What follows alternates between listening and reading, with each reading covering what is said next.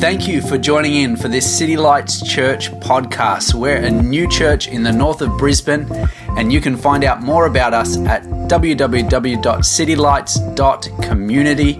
We hope that this podcast encourages you in your journey of following Jesus.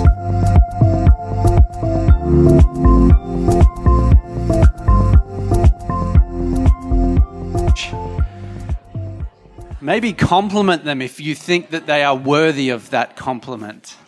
Only joking.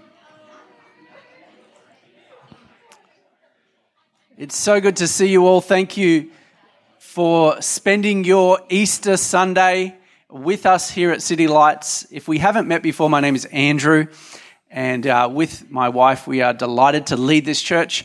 Uh, Beck sends her love. We have a, a sick kid at home uh, we've had a little bit of a run of sick kids, but uh, a little bit of a fever, but she really wants to be here and she wants to say hello to all of you.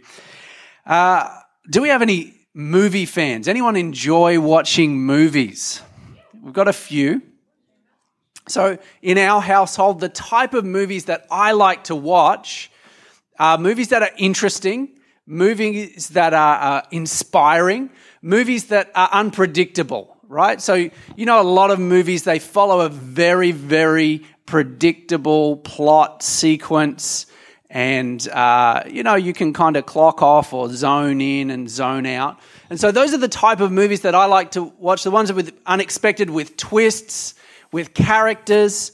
Now, Beck, my beautiful wife, she is a very busy mum. And so when it comes to movies, and we say, I say, let's watch this movie. She's thinking, is this a worthy investment of my time? How many mums can say that? Like, she's like, I've got maybe like, because quite often we'll watch movies over like multiple nights. All right, so we've got three kids where we uh, we're both quite, our lives are quite full, and so she'll be thinking, is this a worthy use of my time?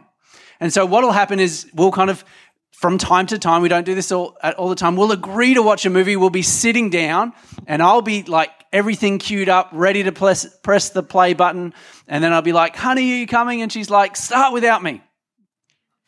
And I'm like, uh, no, no, I don't want to start without you. I want to, I want to watch this together. I want us to, to, uh, to, to, to uh, share this moment together. And she's like, uh, she's like, I'll just be two minutes. And then I'm like, two minutes later, are you coming? She's like, I just had to put a load of washing on, okay?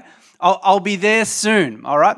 So eventually, and then she says, start without me. And I say, I don't want you, I don't want to start without you. Start, start without me. Okay, start without. So I start without her. Then she comes in a, a couple of minutes late and then she sits down. And then when she sits down, she might have got some messages or to check some things on her phone. So she's there, she's scrolling through. And then we get to about 15 minutes into the story. And then she's like, who's this person?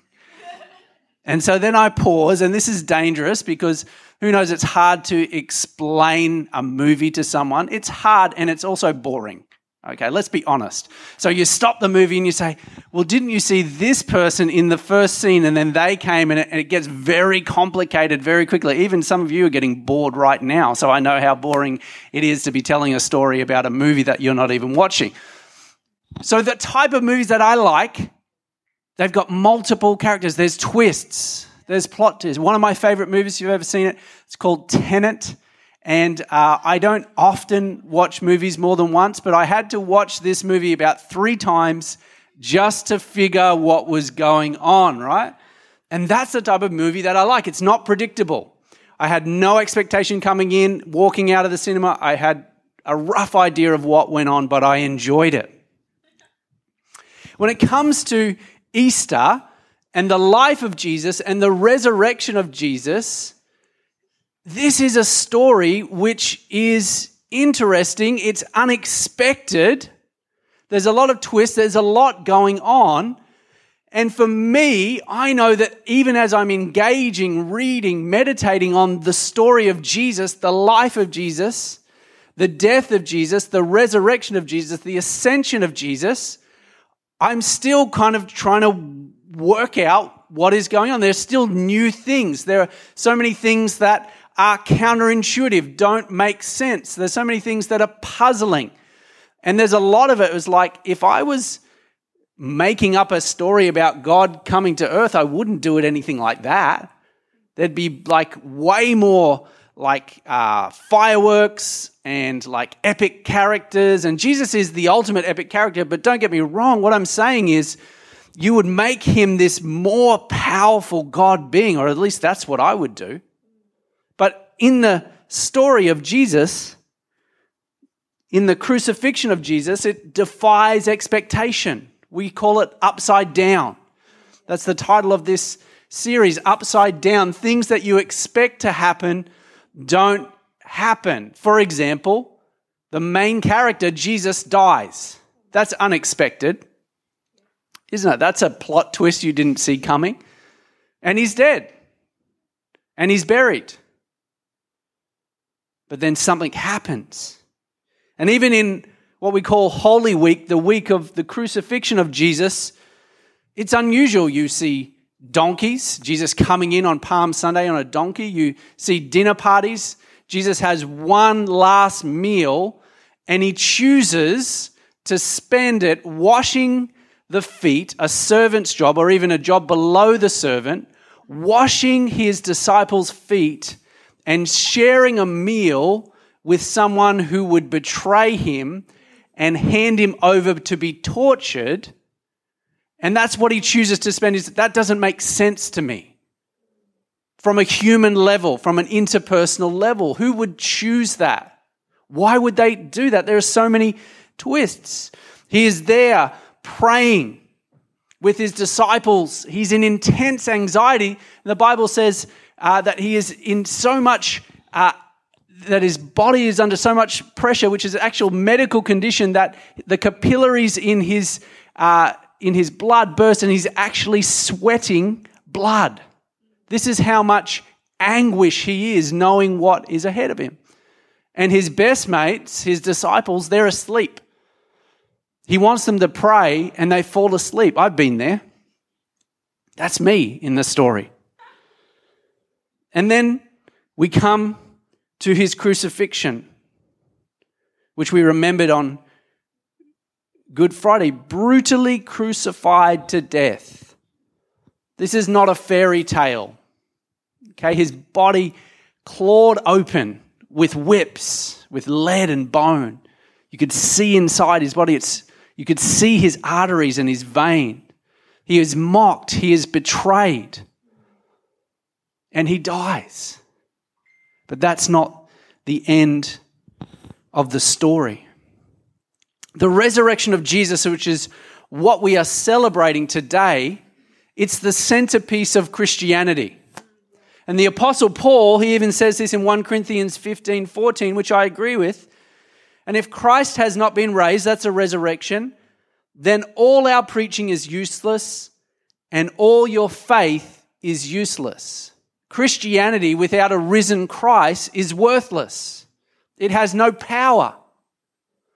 But you've got to also say what kind of power, what kind of things happened that more than 2,000 years later, in Brisbane, a group of people who have no connection to that story apart from Jesus are here honoring and celebrating. Our, our, culture has been shaped, our world has been shaped.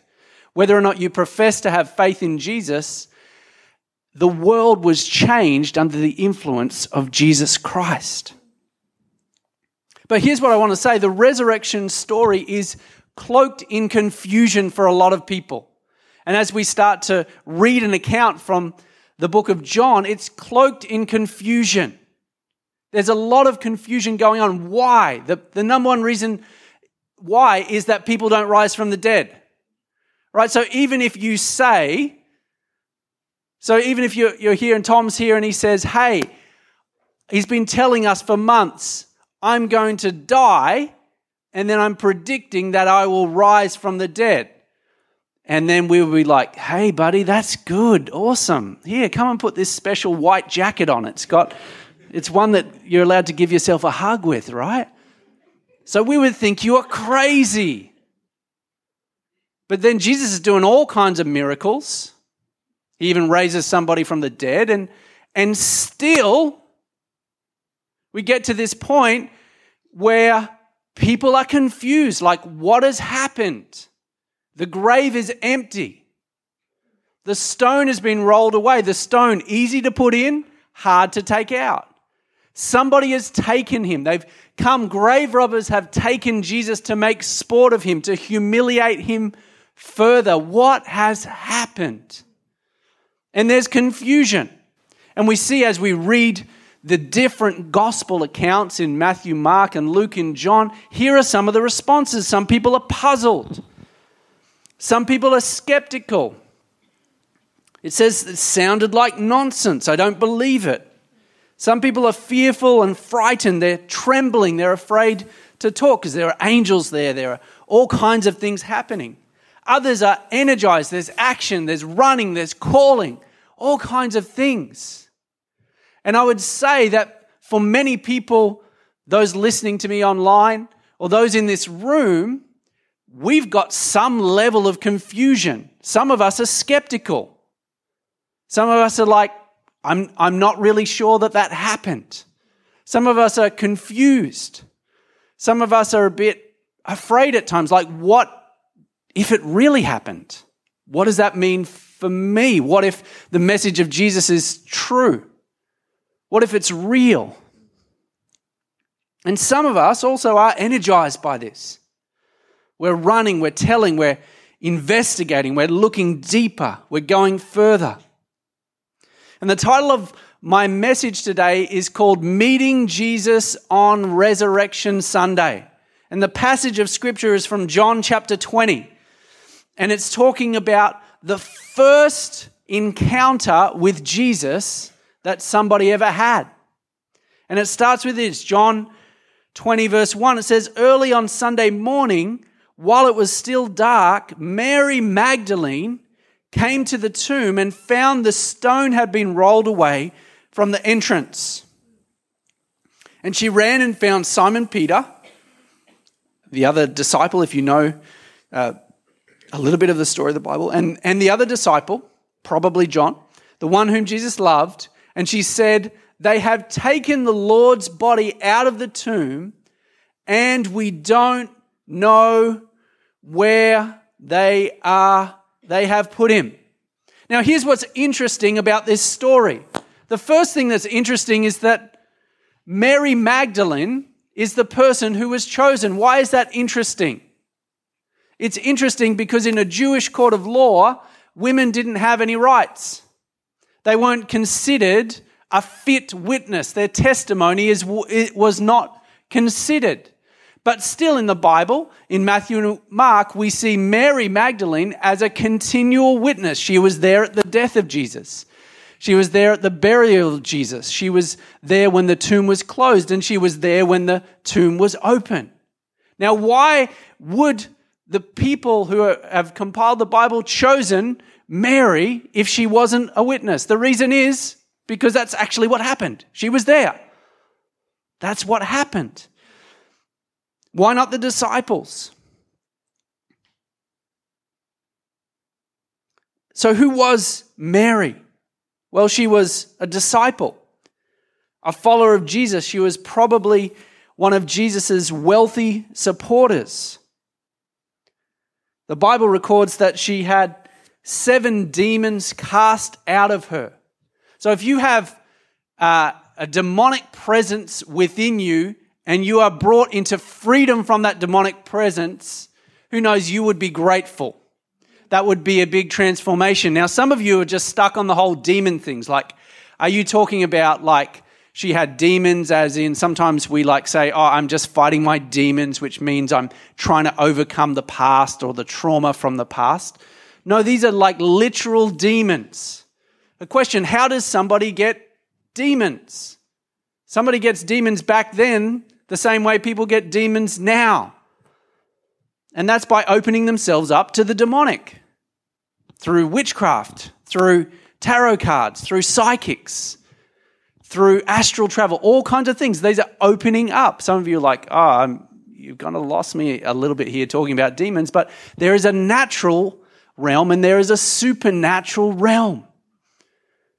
And our culture kind of half believes in it. We have a lot of TV shows about it, and then we do a little bit of it, but then we're a little bit skeptical at the same time and say that we're just totally logical and totally rational. But here, Mary Magdalene had been free by Jesus. So she was deeply moved. She was a follower, but she was very confused about what was happening. And in verses 3 to 10, let me give you a summary. So she goes and uh, she finds uh, Peter and John, and they run to the tomb. They see the empty grave clothes. And it says that the grave clothes were folded, but it's most likely that they were twisted, particularly the headcloth, like you would put a turban or put a covering. So the picture is here. It literally, uh, scholars believe that it literally looked like a butterfly coming out of a cocoon. And so they're puzzled. They don't know what's going on, even though Jesus told them about it. And they're like, then they leave and then they go home. And so in verse 11, we pick it up. And Mary is standing outside the tomb crying. And as she wept, she stopped and looked in. Now, she was probably wailing, the Middle Eastern wail, this deep mourning, this deep cry, not a, not a quiet. And she was wailing because that was what was done, but also because Jesus was her friend. Jesus was the one who set her free. And she's thinking, well, if Jesus is gone, what now? if you've lived under depression and darkness, if you've lived under oppression, and Jesus has saved you, but then Jesus leaves, what next? What does her future look like? She's got all these questions running through her mind. And she's there, she's in anguish, she's in grief. And she saw two white robed angels, one sitting at the head and the other at the foot of the place where the body of Jesus had been lying. And they said, Dear woman, why are you crying? Seems like a pretty obvious question, right? Because they have taken away my Lord, she replied, and I don't know where they have put him. Verse 14 said she turned to leave and some and saw someone standing there. It was Jesus, but she didn't recognize him. And here's what I want to say is in her hurt, in her confusion, in her grief, that's where Jesus met her. That's what's so wonderful about Jesus, and that's what is the invitation that is available to you if you've come and you've got some unanswered questions, you've got some confusion, maybe you've got some tragedy or some trauma going on in your life, you've got some things that are not right, some places where you feel stuck in your life, and Jesus meets you in the confusion, in the pain, in the grief, in the doubt, in the fear.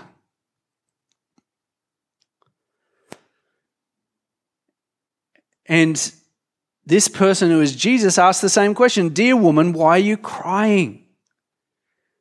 Jesus asked her, Who are you looking for?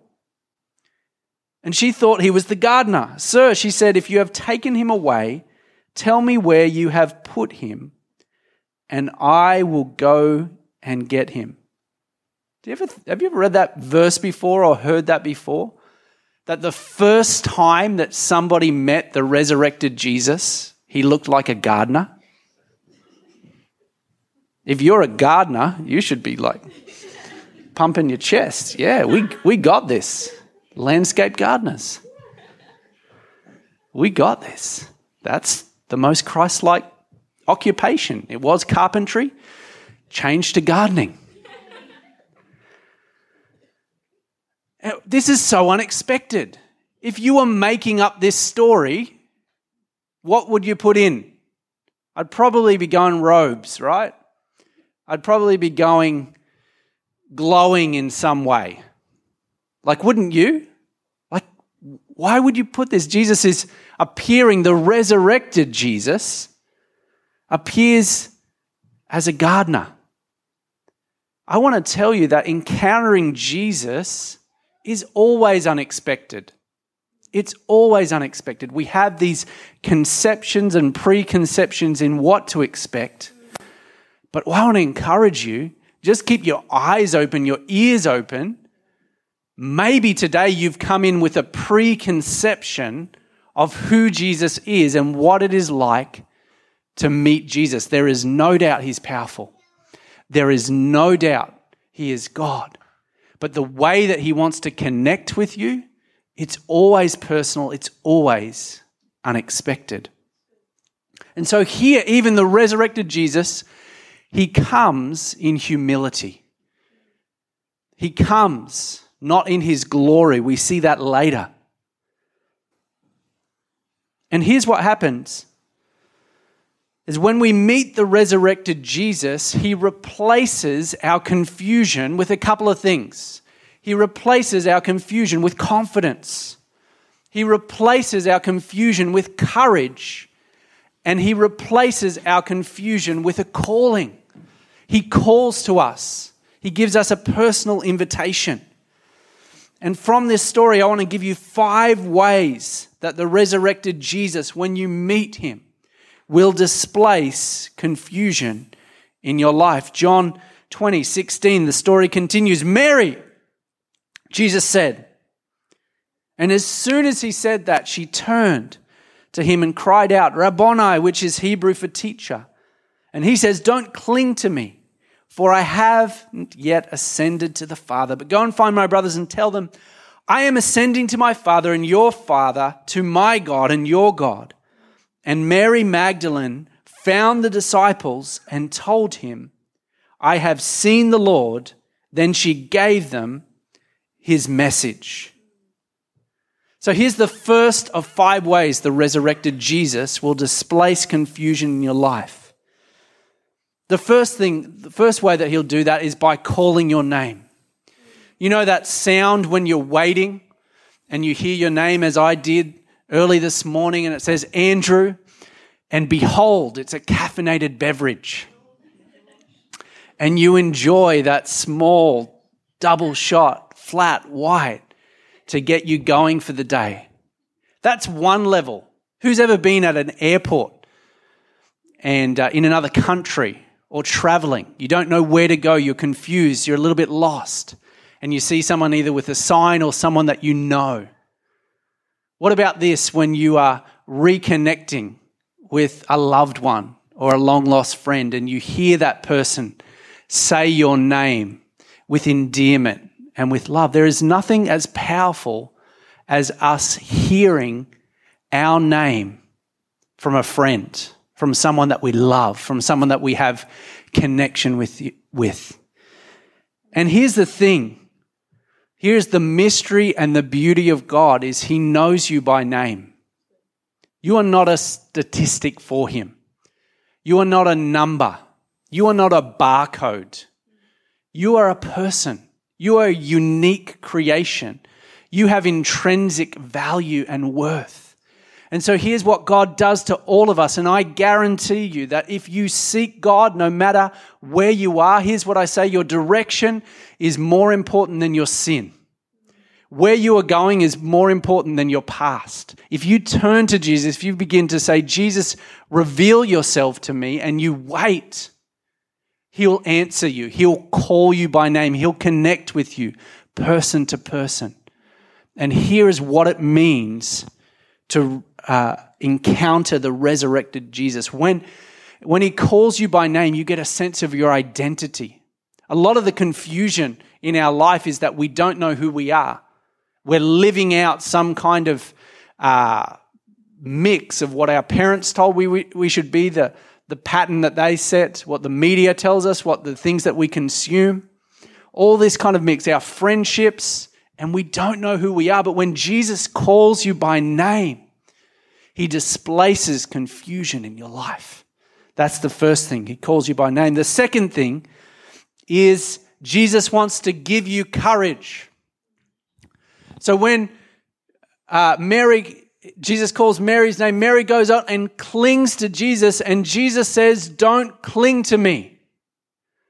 One of my boys, when they were going to soccer tryouts, and they needed to, to come and, and to go, the time was to go and, and kick a ball with the other kids. And he was stuck to me like a clip, Klingon, clip-on koala. Have you ever had that with kids, either your own or, or whatever? And they're just, he's stuck to me. And so what I needed him to do, the, the way that I could love him, the way that I could help him is to give him courage and say, come on, mate, you know how to do this. Don't cling to me. Now's the time to stand up on your own feet. And sometime in the midst of confusion, particularly in the midst of grief, particularly in the midst of loss, particularly when we're uncertain, we want to cling on to Jesus. And there's no doubt that Jesus' arms are always open. But here's where what he also wants to say is come on, now it's time for you to take that next step. Now it's time for you to take that next step in your journey, that next step of maturity, that next step of faith. And come on, you know how to do this. This is the way. But also, I want to give you courage. I want to put courage within you. And that's what Jesus wants us to do. Sometimes when we've fallen down, He doesn't just want to carry us, He wants to give us a helping hand and lift us on our feet so that we can continue to grow. That's the second, to give you courage. The third is this Jesus wants to expand your vision of God, who He is. Here's what I'd say in my experience personally, and in people that I encounter, most of us have a pretty small view of God. We have a pretty limited view of God, of what God can do, of who God is.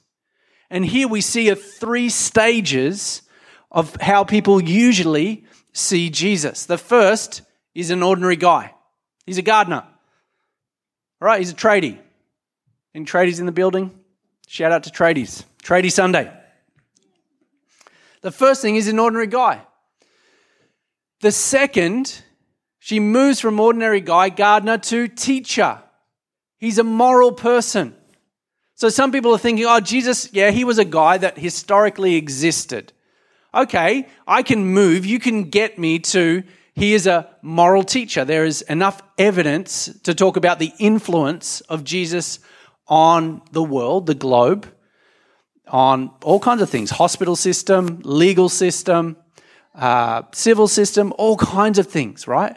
And so we can go from ordinary guy to moral teacher to learned man to influential person. But Jesus here is asking her to take that next step. And the next step is this I'm God. I'm God. And Jesus wants to expand our vision of God. Here's a question for you. If for one moment you chose to suspend your objections, chose to suspend a little bit of your uncertainties, suspend your confusion. And you were to say, okay, just I'll create a little window, maybe about a 60 second window, and I'll jump through that window. And for that 60 seconds, I will fully embrace the idea that Jesus was the risen Son of God and is the risen Son of God. And he is powerful.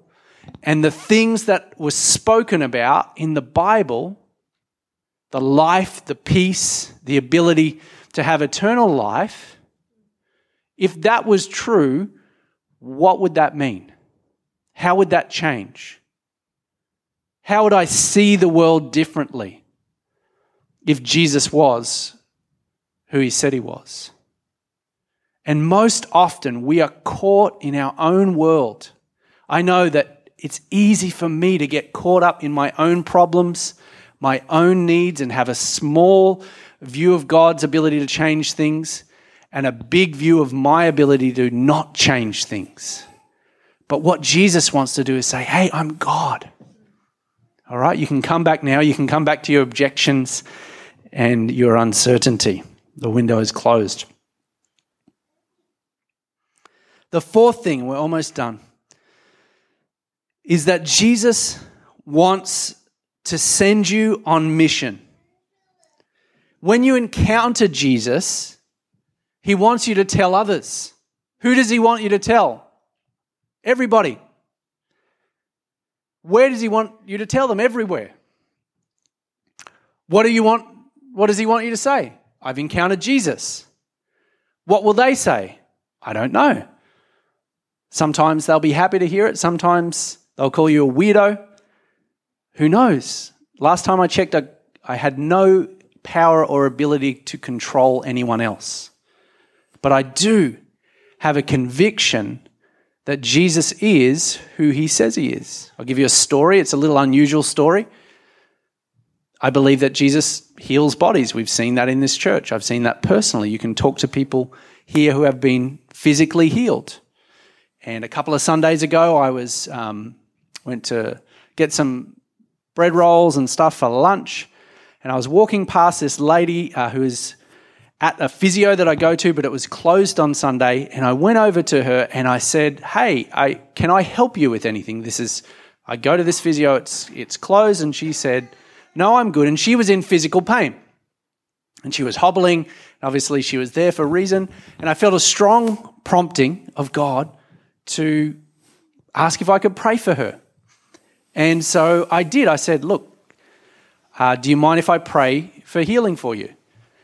And she said, Yes, I do mind. And I said, No worries. Maybe that wasn't the story that you had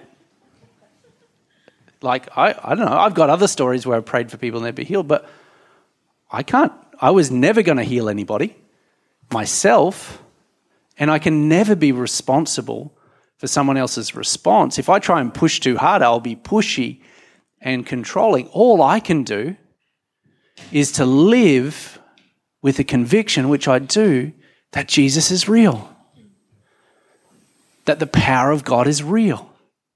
For those of you who uh, are believers, for those of you who are Christians, for those of you who are followers of Jesus, I want to encourage you.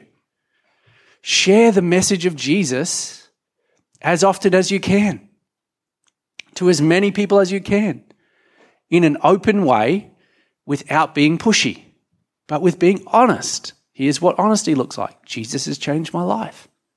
Do you want to talk about it? Yes. Okay, let's talk.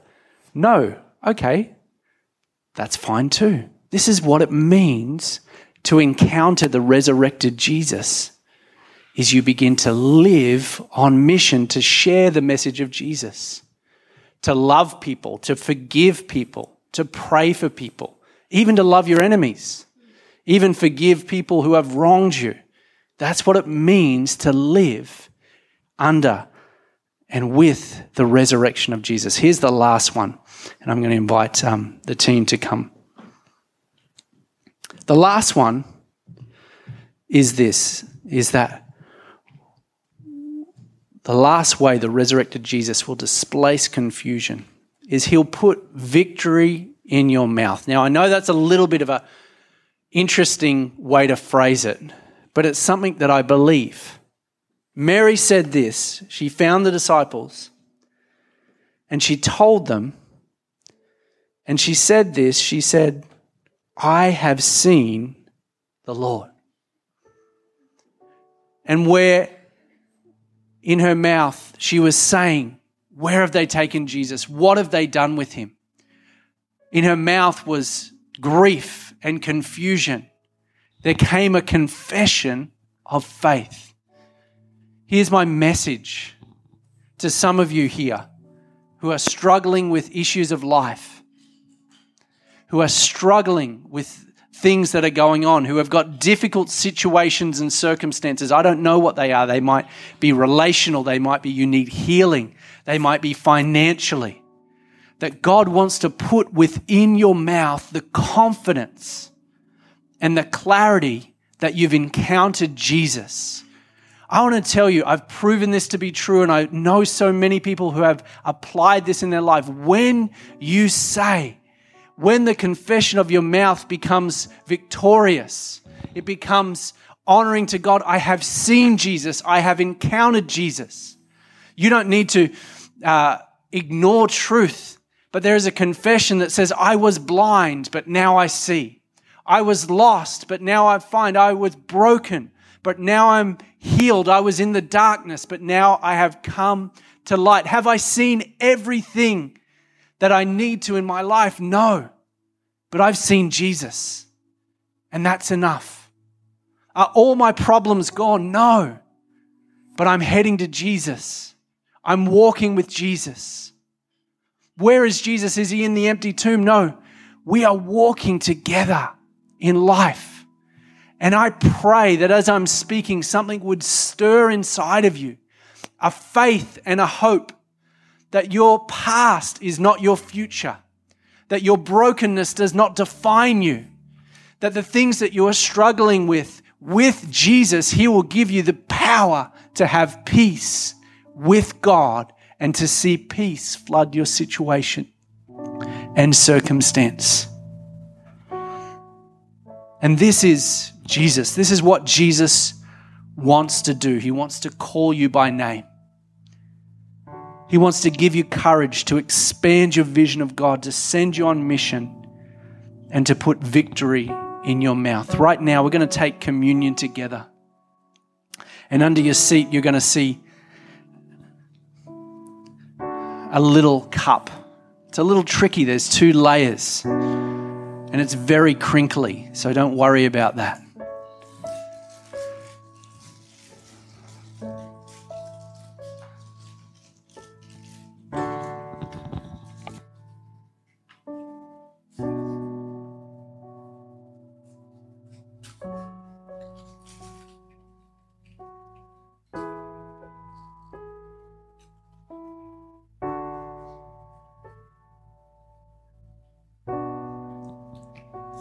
So once you got that, and I'll tell you when we will take that together.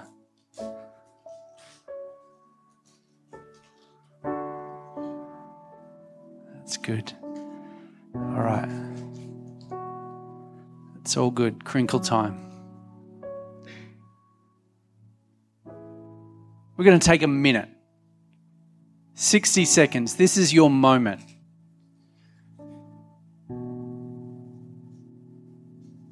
Here's what I want to say God wants to meet you. Meeting Jesus on Resurrection Sunday, He wants to meet you.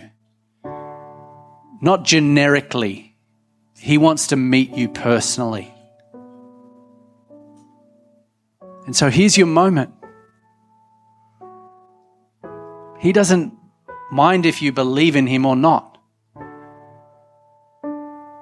But would you be bold enough to open your heart. If he's not real, you've got nothing to lose. But to say, Jesus, would you show me? Would you encourage me, either with a message, something in my head or my heart, a feeling? Would you meet me? This is your moment.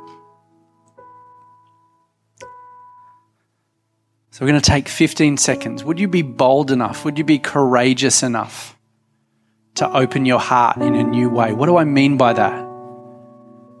Is you to say, Jesus, if you're real, speak to me. Or Jesus, what do you want to say to me in this moment? If you do that and you still your mind, I guarantee he will speak to you. In Jesus' name.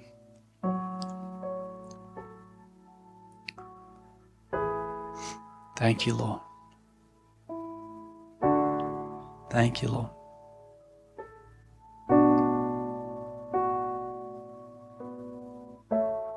Thank you, Lord. Thank you, Lord. Holy Spirit, just is what I feel that God is drawing people to Himself. That's what He does. He begins to enfold people. He begins to give people a glimpse of His love. Jesus, we honor you on Resurrection Sunday. Lord, you are so available to meet us on our schedule, which doesn't seem to make sense, but it's part of the beauty and mystery of who you are. So, Jesus, we take this communion, recognizing your body that was broken, your blood that was shed, and we honor you. Why don't you take this uh, wafer that represents the broken body of Jesus?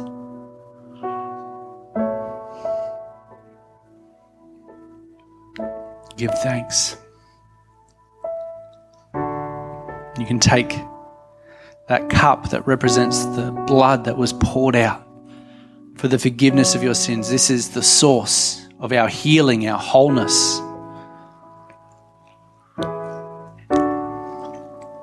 We thank you for that. In Jesus' name. In Jesus' name. Right now, I'm going to just give a moment, just if anyone wants to take a step towards following Jesus. As I said before, your direction is more important than your sin.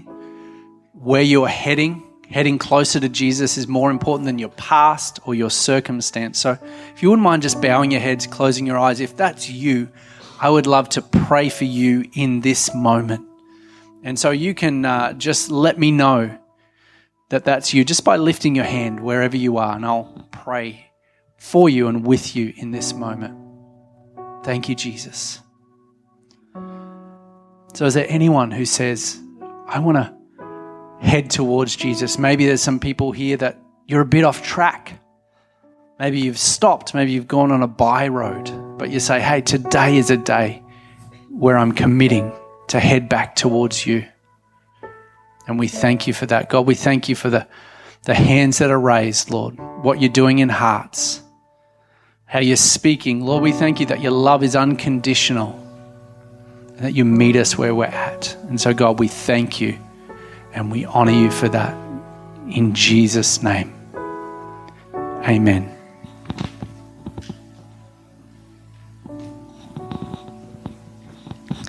If there's anything that anyone would like prayer for after the service, we're going to have some people from our prayer team standing over here at the at your right. so